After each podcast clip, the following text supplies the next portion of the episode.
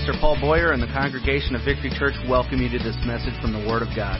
It is our heartfelt desire to see you grow closer to the Lord and to help you become all that He has created you to be.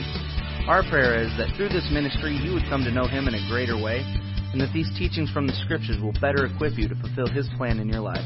Now, let's listen to Pastor Paul as we study the Word together.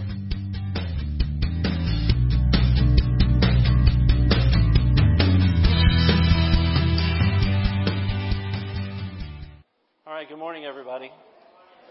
Thank you for coming out this morning on this beautiful, finally, a beautiful Sunday. So whoever was praying for the rain, you stopped. Thank you very much. No, it's great to see everybody this morning. It's a beautiful day out there. It's a great day to be in the house of the Lord. I'm fired up about the sermon that I'm fixing to bring, and I hope you will react to it the same way I have. I hope that this will bless you. This is a little bit different. We're not usually as topical around here as a lot of churches are. We tend to be more expository, but for some reason this week I was led to go very topical. I'm led to talk about something that we don't really talk about very often in the churches anymore. And it's something that as Christians, I think we take for granted. I'm talking about miracles. And I don't know why this came to mind, and I don't know why the Holy Spirit laid this on my heart, other than the other day I was listening to, overheard a conversation. I wasn't really eavesdropping, but I work in a cube farm, so you can't help but hear all the conversations that go on around you. And they were talking about current events. They were talking about North Korea and all that, and terrorist bombings and all that was going on, the gas attack that happened in Syria. It's just, they were talking about the world and the way the world is going. And somebody said, you know what we need? We need a miracle. And I said, amen. We need a miracle. We need a miracle. But then that started me thinking about miracles. What these people and this person that made that comment, I don't know their spiritual condition, but I kind of get the idea that they at least have some Christian upbringing. But I don't really know. And so I started thinking about what the world sees. And when we talk about miracles, we understand what we're talking about. But what does the world see? And what do they mean by we need a miracle? So I want to delve into that a little bit today and talk about what miracles are and what they mean and why they're important and what they mean to the world and what they mean to us. So I'm going to be preaching out of Daniel chapter 4, three little verses in Daniel chapter 4. To kind of set the stage a little bit, King Nebuchadnezzar, had been seeing miraculous signs, and he'd been seeing things, the handwriting on the wall and all the rest of it. And he called Daniel to come in and interpret these things for him because his pagan priests couldn't explain all that was going on, that the Most High God was reaching into his life and was affecting his heart, and they couldn't explain it away. Their magic didn't work. So then, it kind of as an afterthought, they said, we've got this Hebrew guy, this Daniel. He may be able to interpret these things for you. So the king called Daniel to him, and Daniel replied, said in chapter 4 of Daniel chapter 4, verse 1, he says, King Nebuchadnezzar, to those of every people, nation, and language who live on all the earth, may your prosperity increase. I am pleased to tell you about the miracles and wonders the Most High God has done for me. How great are his miracles and how mighty are his wonders. His kingdom is an eternal kingdom, and his dominion is from generation to generation. Let's pray. Lord, we thank you so much for all that you've done for us. We thank you especially for this time right now, where we can gather together in this house of the Lord to sing your praises and to worship you and to worship through our giving and to worship through our time and our talents. We thank you for the opportunity you give us to serve and to be part of the family of God. We thank you, Lord, for bringing these hearts and souls together, all these people that have made a special effort to come here this morning to hear your words spoken, to hear your songs sung. Lord, I ask that you be with us, that you give us a special grace, that you give us special understanding. Lord, I pray that you give me the words to speak, that what I say today will settle not only in the ear will answer not only in the ears and the minds of all that hear, but will settle in their hearts. Lord, I ask that what we talk about today be your words and not mine. Give me special grace and peace. Lord, be with us for the next few minutes. And as we leave from here, Lord, walk with us, guide us, and take us out into this world who so desperately needs to see you and your miracles. So, Lord, I pray for all of this in Jesus' name. Amen. So I heard these people talking about a miracle, and it made me wonder what they thought a miracle was. And I imagine if I were to do a survey, I'm going to put up a survey. No, I'm not. But if I were to do a survey, I think probably even here we'd get some different answers to that question about what really a miracle is. And I think it's interesting, though, that this particular lesson ties in so closely with Pastor John's lesson of last week. Anybody remember last week what he was talking about? Nobody? Okay, anyway. Makes you wonder. Fishing. There we go. Fishing for what? Fishing for men. Okay. Fishing for men. That's evangelism, right? It's a great commission. We're to be fishers of men. We're to go to all the kingdoms and teach them what Christ has taught us. We're to make disciples, baptizing them in the name of the Father and the Son and the Holy Spirit. Evangelism. We're fishing for men and women. That's just, we're fishing for men. Well, how do we do that? First of all, should we do that? Why are we called to do that? Well, we should do that because it's not only a duty of ours. It's not only a contract or it's not only a command, but it's also an opportunity and it's also a pleasure in a way. So that's our duty, to witness to people and share the gospel. We're to teach about God and the Holy Spirit and how that God and the Holy Spirit have worked in our lives or what has happened to us since we accepted Jesus Christ. We're to share all that stuff. Now think about that for just a minute. God called us, the untrained, the unsophisticated, to be his ambassadors and to spread the gospel throughout the entire world. If you think back to Acts, the book of Acts. Who were the people that were spreading the gospel in the book of Acts? Were they the scholars and the religious leaders? No. They were fishermen. They were tax collectors. They were just regular folks. No particular training for what they were called to do, other than the lessons that Christ told them, that he taught to them as he walked along the road with them. In the few short years that Christ was was in his ministry, he passed what it took to evangelize onto the apostles and the other disciples. And he says, now go throughout the whole world and preach the gospel. And I want you to convert the entire world. That's your mission, is to go out and spread the gospel to everyone. And I will equip you with everything you need to do that. So we sent them to Bible college. And he paid their tuition. And after they got their advanced degrees, he sent them out into the world. No, he didn't. He had a small group. I was going to say that met in his home, but he didn't have a home. He had a small group that met alongside the road. And he passed on to them something that gave them the power to change history. And what was that thing? It was the Holy Spirit. It was the indwelling of God himself. Christ said, I will equip you for this work, and he did. He provided the paraclete, not parakeet, it's not a bird, paraclete, the helper, to come alongside us and to build them up and give them everything they needed. That's a miracle. That we took these rough, uneducated, and people could tell, and people in Jerusalem could tell that they weren't from Jerusalem because their accent gave them away. These were the Bubbas from the hills.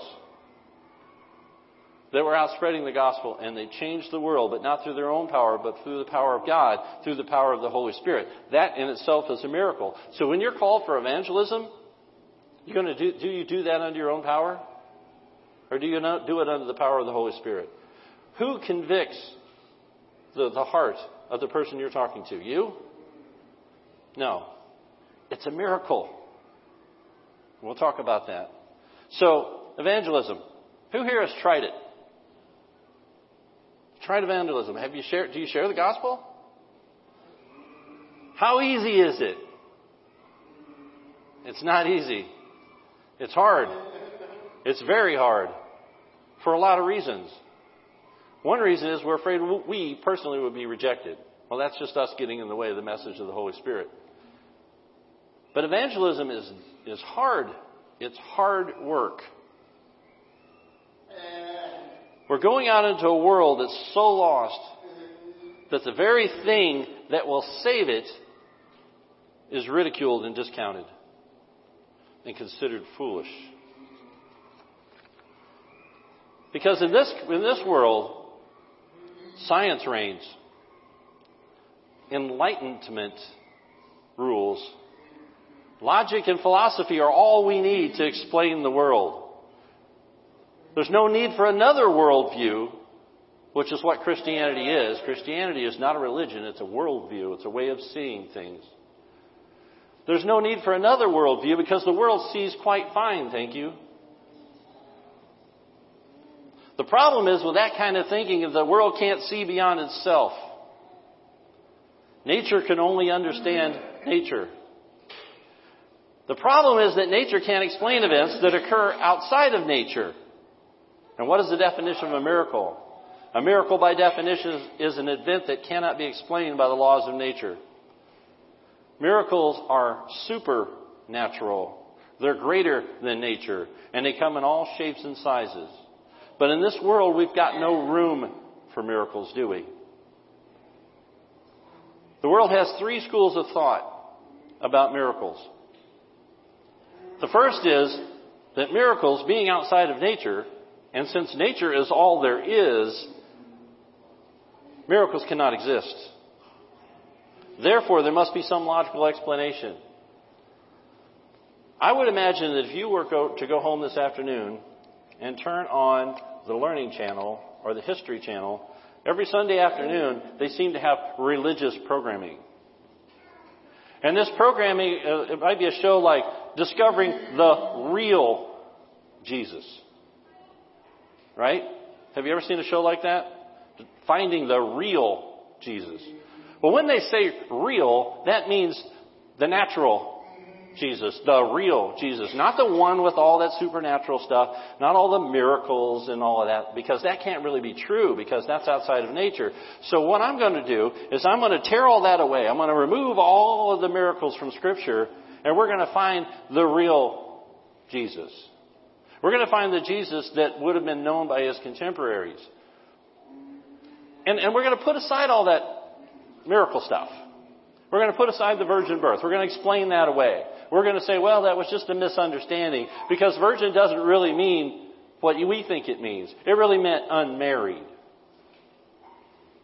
And then they're going to explain away that he was born in Bethlehem because there was no reason for him to be born in Bethlehem because there's no prophecy to fulfill. There's no miracle there. So we're going to explain that away because, you know, when you read the gospel accounts, they don't all line up. And the dates don't always exactly match.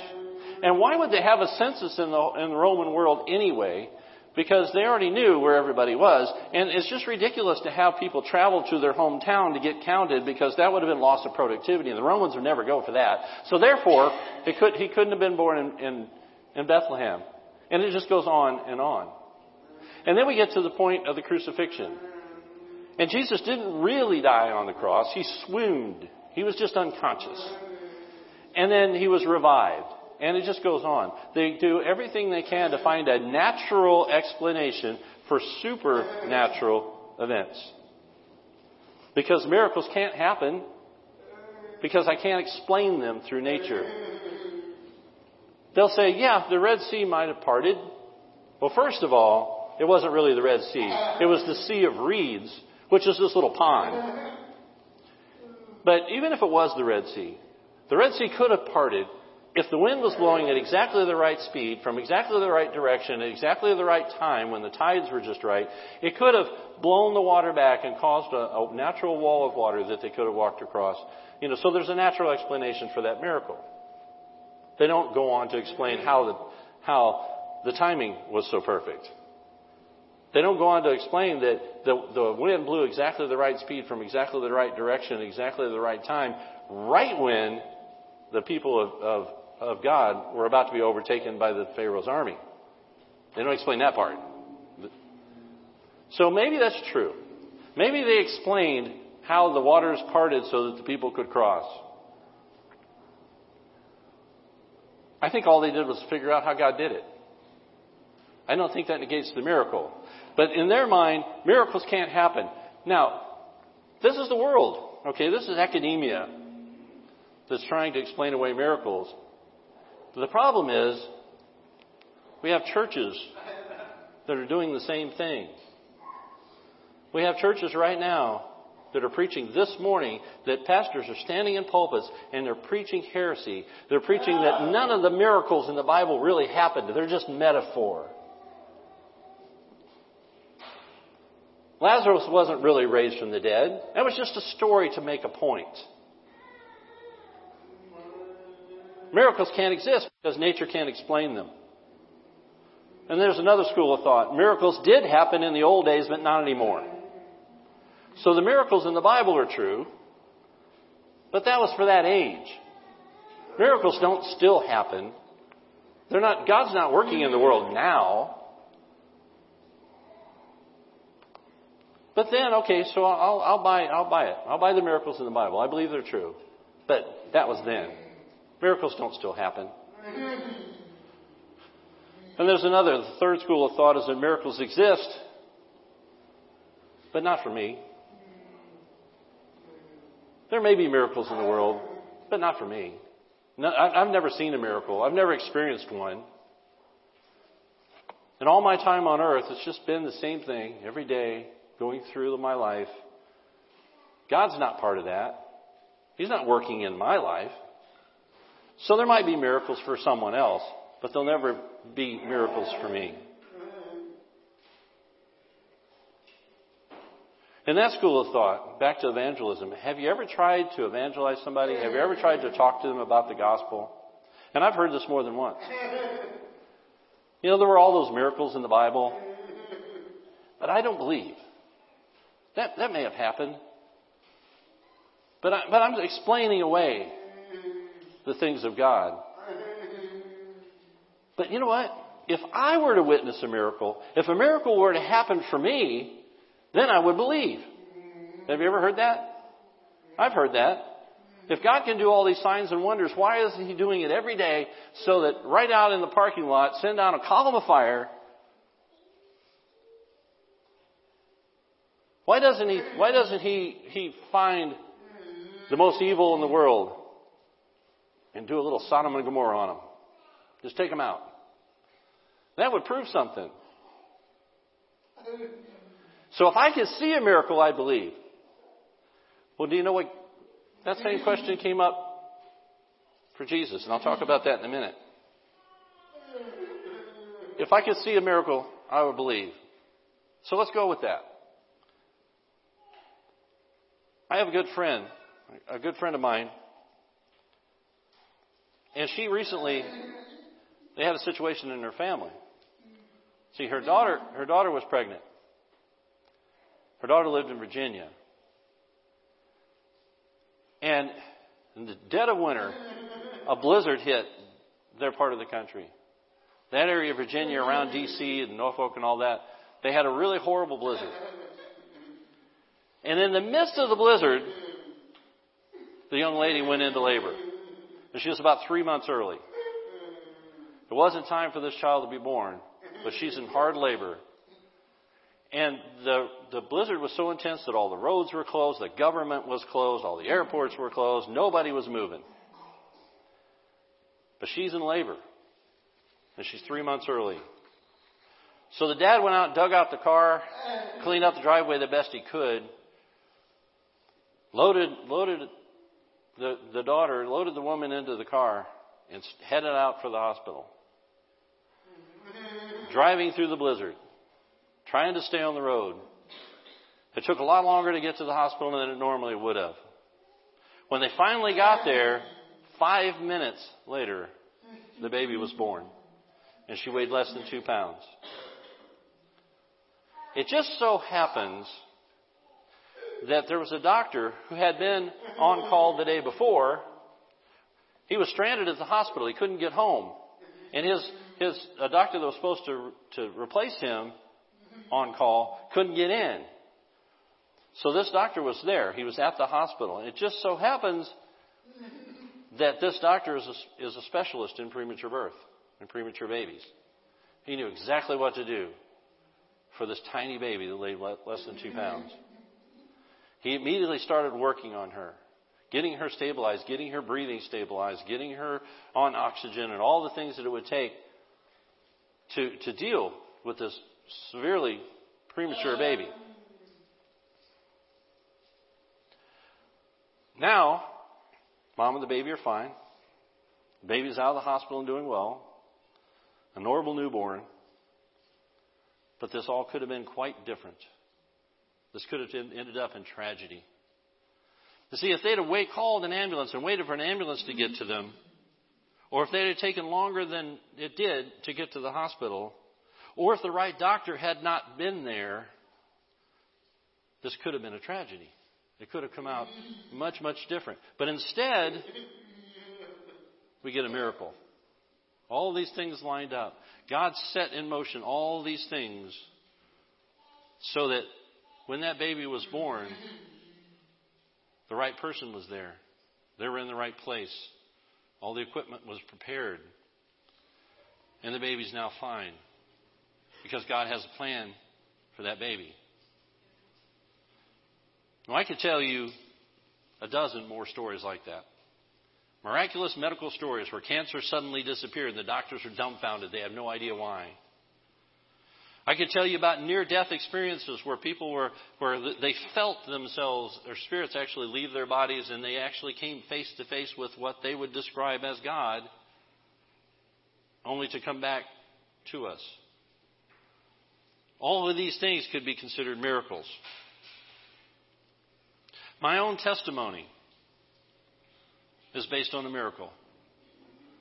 All the things that had to line up and all the things that had to go just the way they did to get me where I needed to be and get Mayron where she needed to be so that Lacey could be born. And she was premature. And she was in intensive care. And all of these things lined up. Someday I'll share my testimony with you. It's interesting. It's an Alaskan odyssey. How I got to be at the birth of my daughter. And how everything came out fine. And how people completely outside of our family and our circle of friends rallied around us and provided for us and cared for us. How an organization of the federal government, the Coast Guard, stepped in and provided support where they didn't need to. They did things that duty and protocol did not require. But they did it anyway because it was the right thing to do. And this story goes on about the miraculous things that took place. And I tell you, we're talking about evangelism. I'd been evangelized my entire life. I grew up in a nominal Christian family. You know, Submarine Baptist surfaced on Christmas and Easter. I grew up in a nominal church family until I met Priscilla over there, who wouldn't let me be in a nominal church family anymore. I was going to be in a real church family. I was 27 years old and been married for 8 years by that point, when all this happened. I'd heard the gospel every day of my life. And I had people that evangelized to me, that talked to me. But I was the world. I could explain that all away. In my mind, I knew the answers to all these questions until this happened. I couldn't answer these questions anymore. Supernatural stepped into my life, and it replaced my view of what nature was, and it replaced my view of what God was. And it led me to the only conclusion that I could reach out of all of that was to accept Jesus Christ I was 27 years old. I'm on a ship in Alaska. I'm bouncing around in the North Sea, and I went and found these Christians that had been hounding me for months. Wouldn't leave me alone. These Christians kept telling me I needed to be saved, and I kept telling them to buzz off. They befriended me anyway, even though I wasn't a good friend to them. They befriended me anyway, and they did not give up. So after all this happened, I came to them and I said, you know what? I've got to do this. My heart is in the place that the only explanation I can come to is God was working in my life. And they all looked at me and said, well, duh. It's about time. They have that smug, I told you so look. And I came to Christ right there in the first-class petty officer berthing of a 180-foot seagoing buoy tender in the middle of the North Pacific. Things changed after that, but that was a miracle. So I can talk about this stuff. I can talk about near-death experiences. I can talk about all that. If you were an unbeliever, would all that make you believe? Sometimes I wonder. Because they're still going to have that hardened heart. They're still going to say, well, there's a natural explanation for all that. It's just coincidence that all these things fell into place for you. That doesn't make me believe. Didn't happen to me in the first place. Doesn't make me believe. They can explain things away like it's coincidence or chance or maybe luck. Maybe, I know what it is, it's the benevolent universe. That's it. The universe wanted that to happen for you. Maybe it's karma. Maybe in my next life I'll do something good for somebody else. They'll find a way to explain it away. Anything but God. So I ask you a question. What about you? What about miracles in the old days? Do you believe the miracles in the Bible are true? Do you believe that miracles still happen? Have you seen one lately? I'm going to put you on the spot. Raise your hand if you have been a witness to a miracle in the last month. Dan, okay, a couple. All right, yes, miracle. Okay, what about 6 months? What about a year? Few of us have seen and witnessed miracles in our lives or in our loved ones' lives or in our family or in our friends' lives. There's been a few of us that have seen some miracles. Okay, but I want to ask you this. Let's broaden your view of miracles a little bit. Look around you. What do you see? All around. What do you see? See the building? See the people in the building? You know, here's the church, here's the steeple, open the door, see all the people. You see that, okay? One of my favorite evangelists is Louis Giglio. Anybody know who Louis Giglio is? If you haven't seen his videos, you need to YouTube them. The man's amazing. He's the pastor of a church in Virginia. But he comes on stage and his story is all about God and God's creation. So one of the things that he talks about is the earth. And how the earth itself, the fact that we have this place to live, is in itself a miracle. Because of the size of our star and the amount of radiation and the type of our star, the sun, the amount of radiation it gives off and all that, the earth is exactly the right distance away. Any closer to be too hot, any farther to be too cold to support life. So it's exactly in that habitable zone, the scientists call it. But not only that, it's exactly the right size. If it were any smaller, it wouldn't stay in orbit where it's at. It would move closer to the sun. If it were any bigger, it would drift farther away. So it's exactly the right size for us to live on. It has exactly the right degree of angle, right? So the Earth's axis is not perpendicular. You know, it's not perpendicular. It's at an angle. It has exactly the right tilt.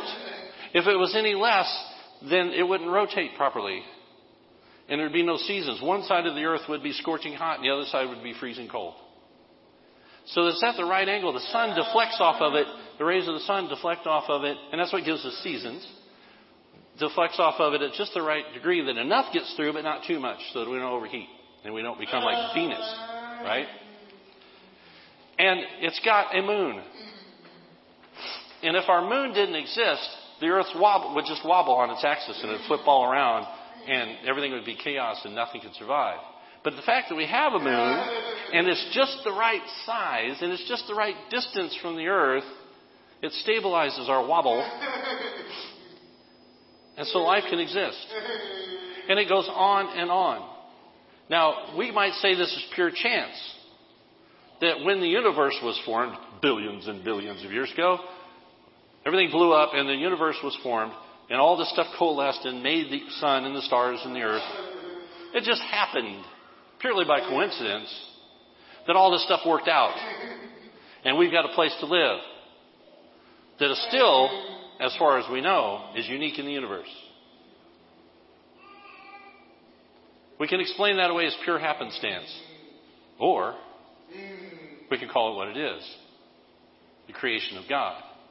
It's a miracle that we've got a place to sit. It's a miracle that that plastic that chair is made out of was produced by sea creatures that died a long time ago, settled at the bottom of the ocean, became oil, and the oil became refined, and you've got plastic. This chair's to sit on. So when you look around you, and I ask you, have you seen a miracle lately? Last night, if you'd have walked outside and looked at the sky, you would have seen a miracle. What's there? The whole God's universe is there. Now, with the light pollution, you can't see all of it anymore.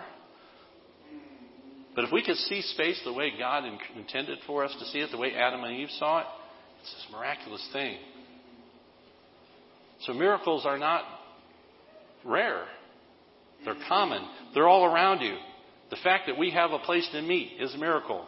God created all of this. And He created all of this for us. Everything you see, everything you touch, everything you see in the night sky, galaxies, billions of light years away, were all created for one thing. The universe was created to have a place for God's people. This is a love letter to us.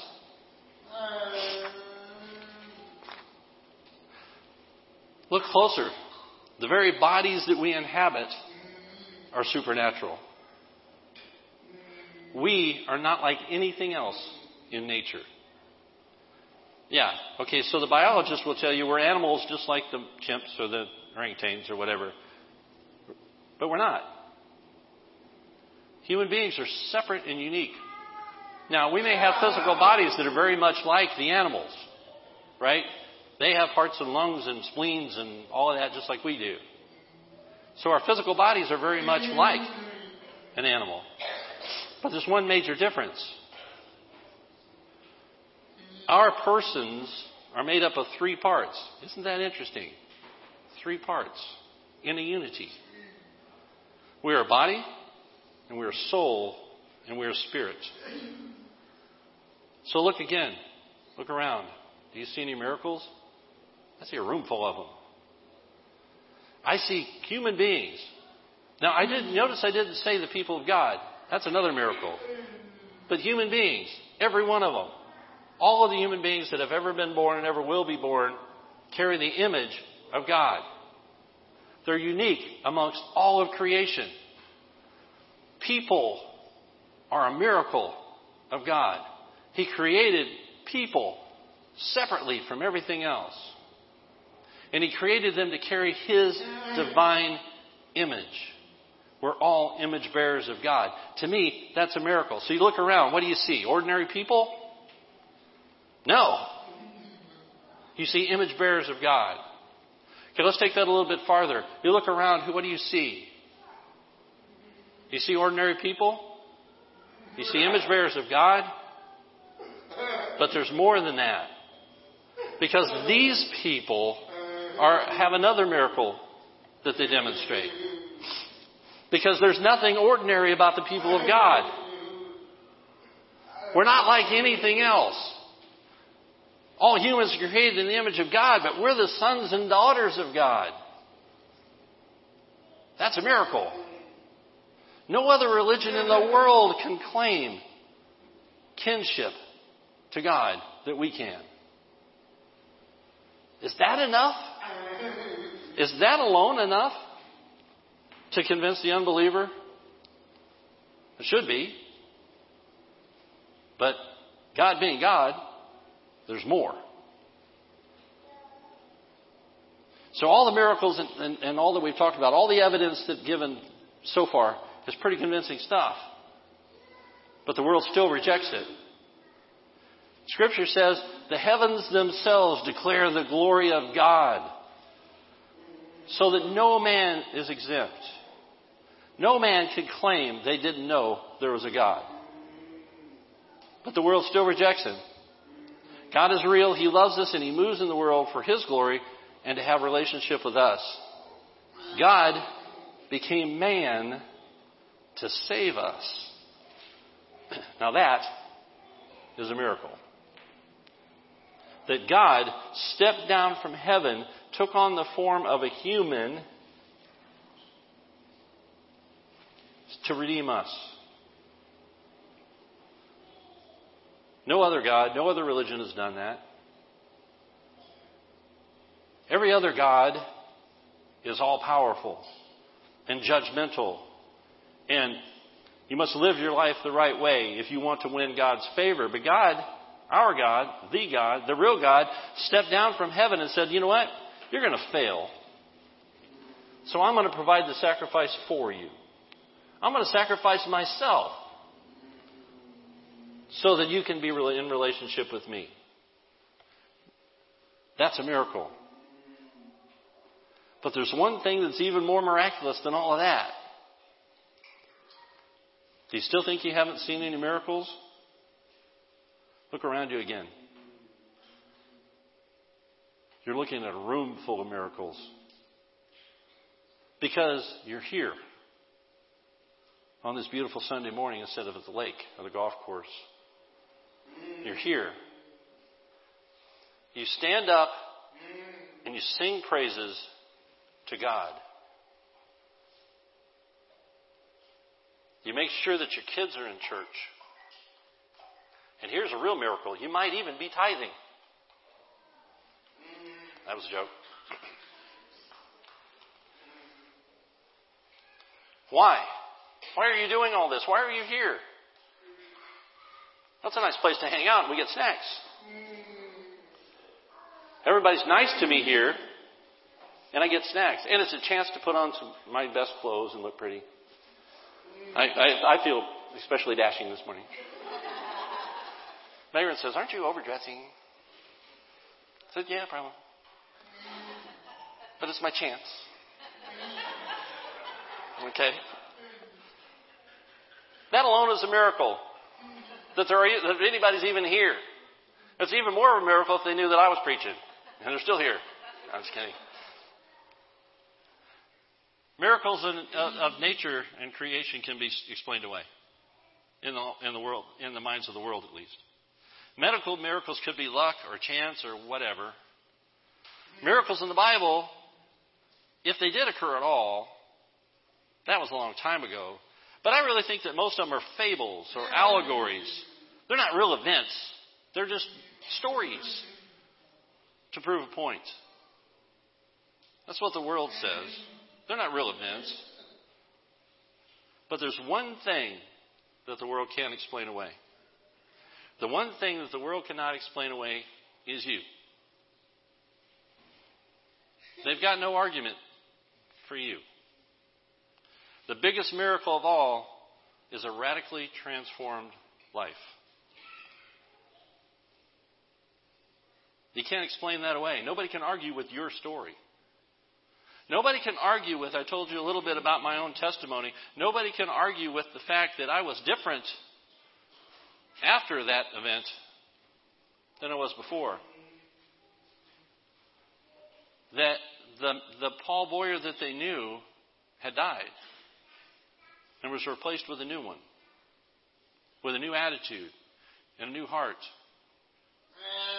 That the prideful know-it-all, I've got all the answers, Paul Boyer, was replaced with the humble, please teach me, I don't know what to do, person. With a person that was willing to listen to the things of God and to learn from the people of God and to study the Word of God. You want to talk about a miracle? You've probably got a miracle either in these days in your pocket. The Word of God is a miracle.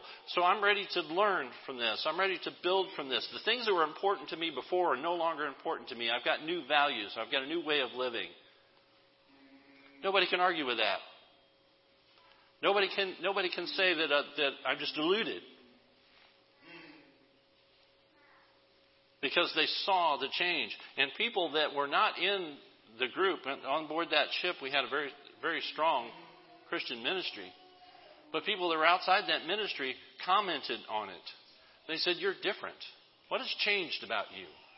And I said, let me tell you what has changed about me. One guy says, Paul, you're scaring me.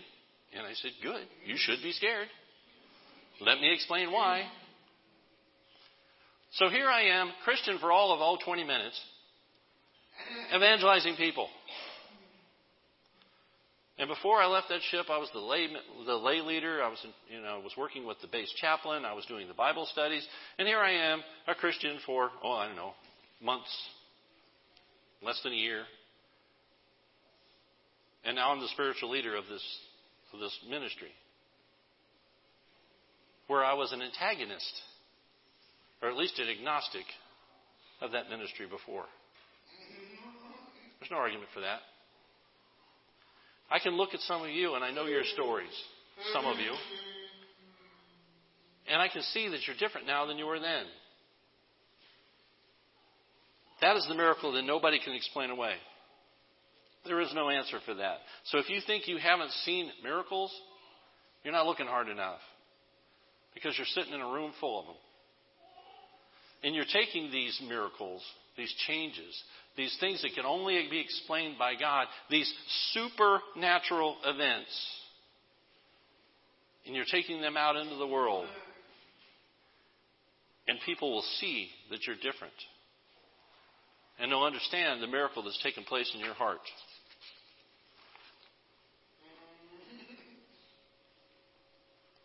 There's a story, I'm not going to read it all, but in Luke chapter 16, it's the story of the rich man and Lazarus. If the band wants to come up, go ahead and get in place. There's a story about the rich man and Lazarus in Luke 16. And the rich man died and was in hell.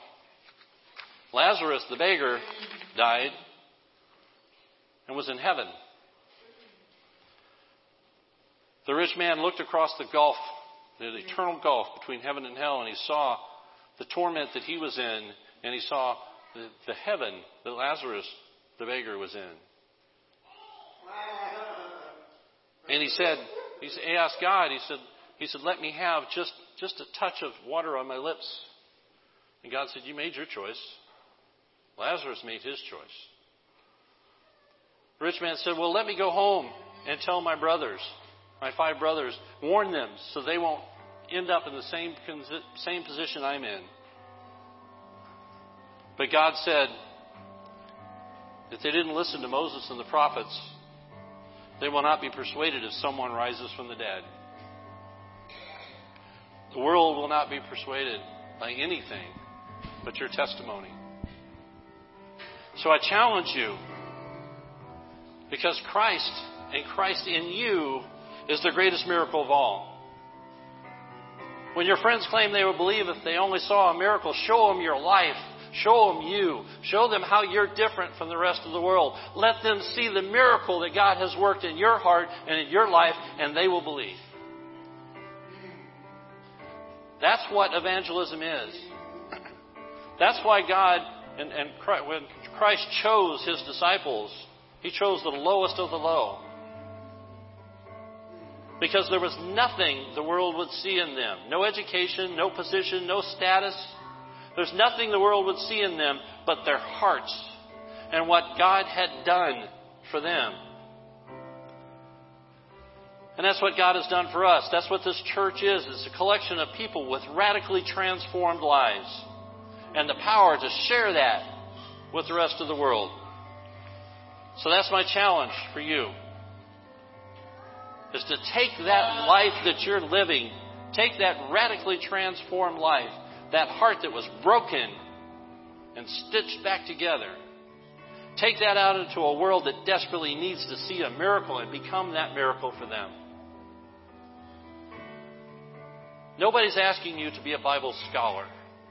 Nobody's asking you to be able to quote Scripture. Although that's a good idea, when people ask you questions, that you can know, you can go to the Scripture and you can show them what the Word of God says. But that's not going to convince them. The argument is not, why should I believe? Well, because the Bible says so. Well, then my question is, why should I believe the Bible? We understand what miracles are because we understand what God is. But the world doesn't. So sharing Scripture is important and vital.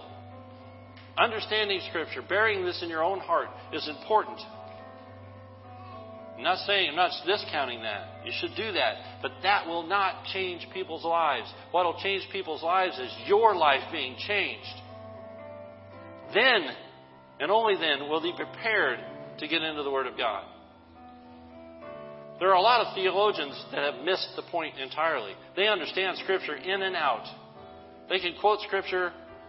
Well, Satan can quote Scripture. Don't get me wrong. I'm not saying you shouldn't quote Scripture. But what will convince people is the change that they see in you and the way you live your life. So what do you take away from this? Never stop looking for miracles. They're all around you. They're inside you. God has His hand on you and He brings you miraculous things like love and joy and peace and understanding.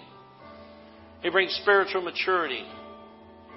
All these are supernatural. All of them are the handiwork of a Creator God. Live like you're counting on miracles. Love like God loves you. Show the world the miraculous life that you live in Jesus Christ. Because, yeah, miracles exist and they always have. So what is your miracle for today? Let's pray. Lord, we come before you humbled by all your greatness and all of your glory. We get so hard in our hearts that we miss the miracles that are happening every day, all around us. We forget that your provision in itself is a miracle. The fact that we're alive and we're living and breathing and we have food to eat and clothes to wear, that's all a miracle. That all comes from you. Lord, we ask that you move our hearts, open our hearts, and remind us that these miracles are real and they're around us all the time. And all we have to do is open our eyes and we can see them. Miracles don't have to be a big event like parting of a sea. Miracles can be a small event with big consequences, like the acceptance of Christ by a child, by the renewing of our faith, by the baptism in the Holy Word, by the illumination of the Word to our hearts. These are all things that cannot be explained except for your action, your activity, supernaturally in our hearts and in our lives. So, Lord, open our hearts and our eyes to what you've done for us and what you continue to do for us. Give us the strength and the understanding to look for miracles where they are and to see miracles as your work and your creation. So, yes, Lord, that person was right. We do need a miracle. If we're going to save the world, we need a miracle. And the miracle we need is radically transformed lives of the entire world. The miracle we need is the gospel to spread and bring your love and your kindness and your gentleness into this world of violence and hate and destruction.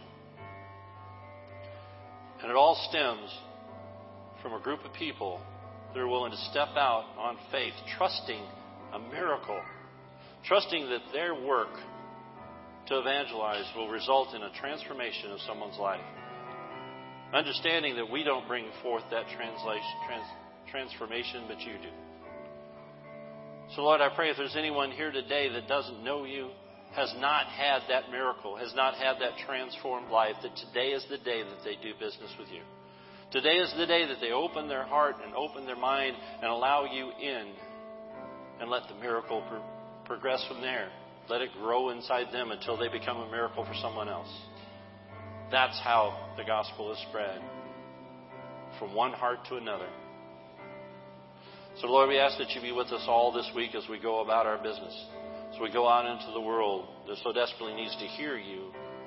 Let our miracles shine forth so that the world can see that you're still here, you're still working, and miracles still happen.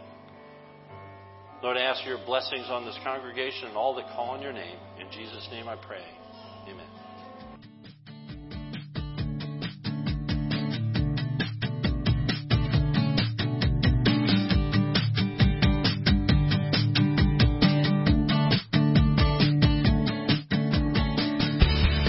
Well, thank you for joining us for this message from the Word of God. We know that the truth you have just heard will change your life if you believe it and intentionally apply it. If you need someone to pray with, or maybe you just want someone to talk to, please call us at 618-622-9360. That's 618-622-9360. Or you can email us at victory@victorychurchonline.net. If you're interested in obtaining more teaching materials, or if you'd like to partner with us in this ministry, please contact us. You can email or call, or send a request to 715 Lake Point Center, Suite 109, O'Fallon, Illinois, 62269. Come and check us out on the web at www.victorychurchonline.net. And again, we thank you and are glad you could join us.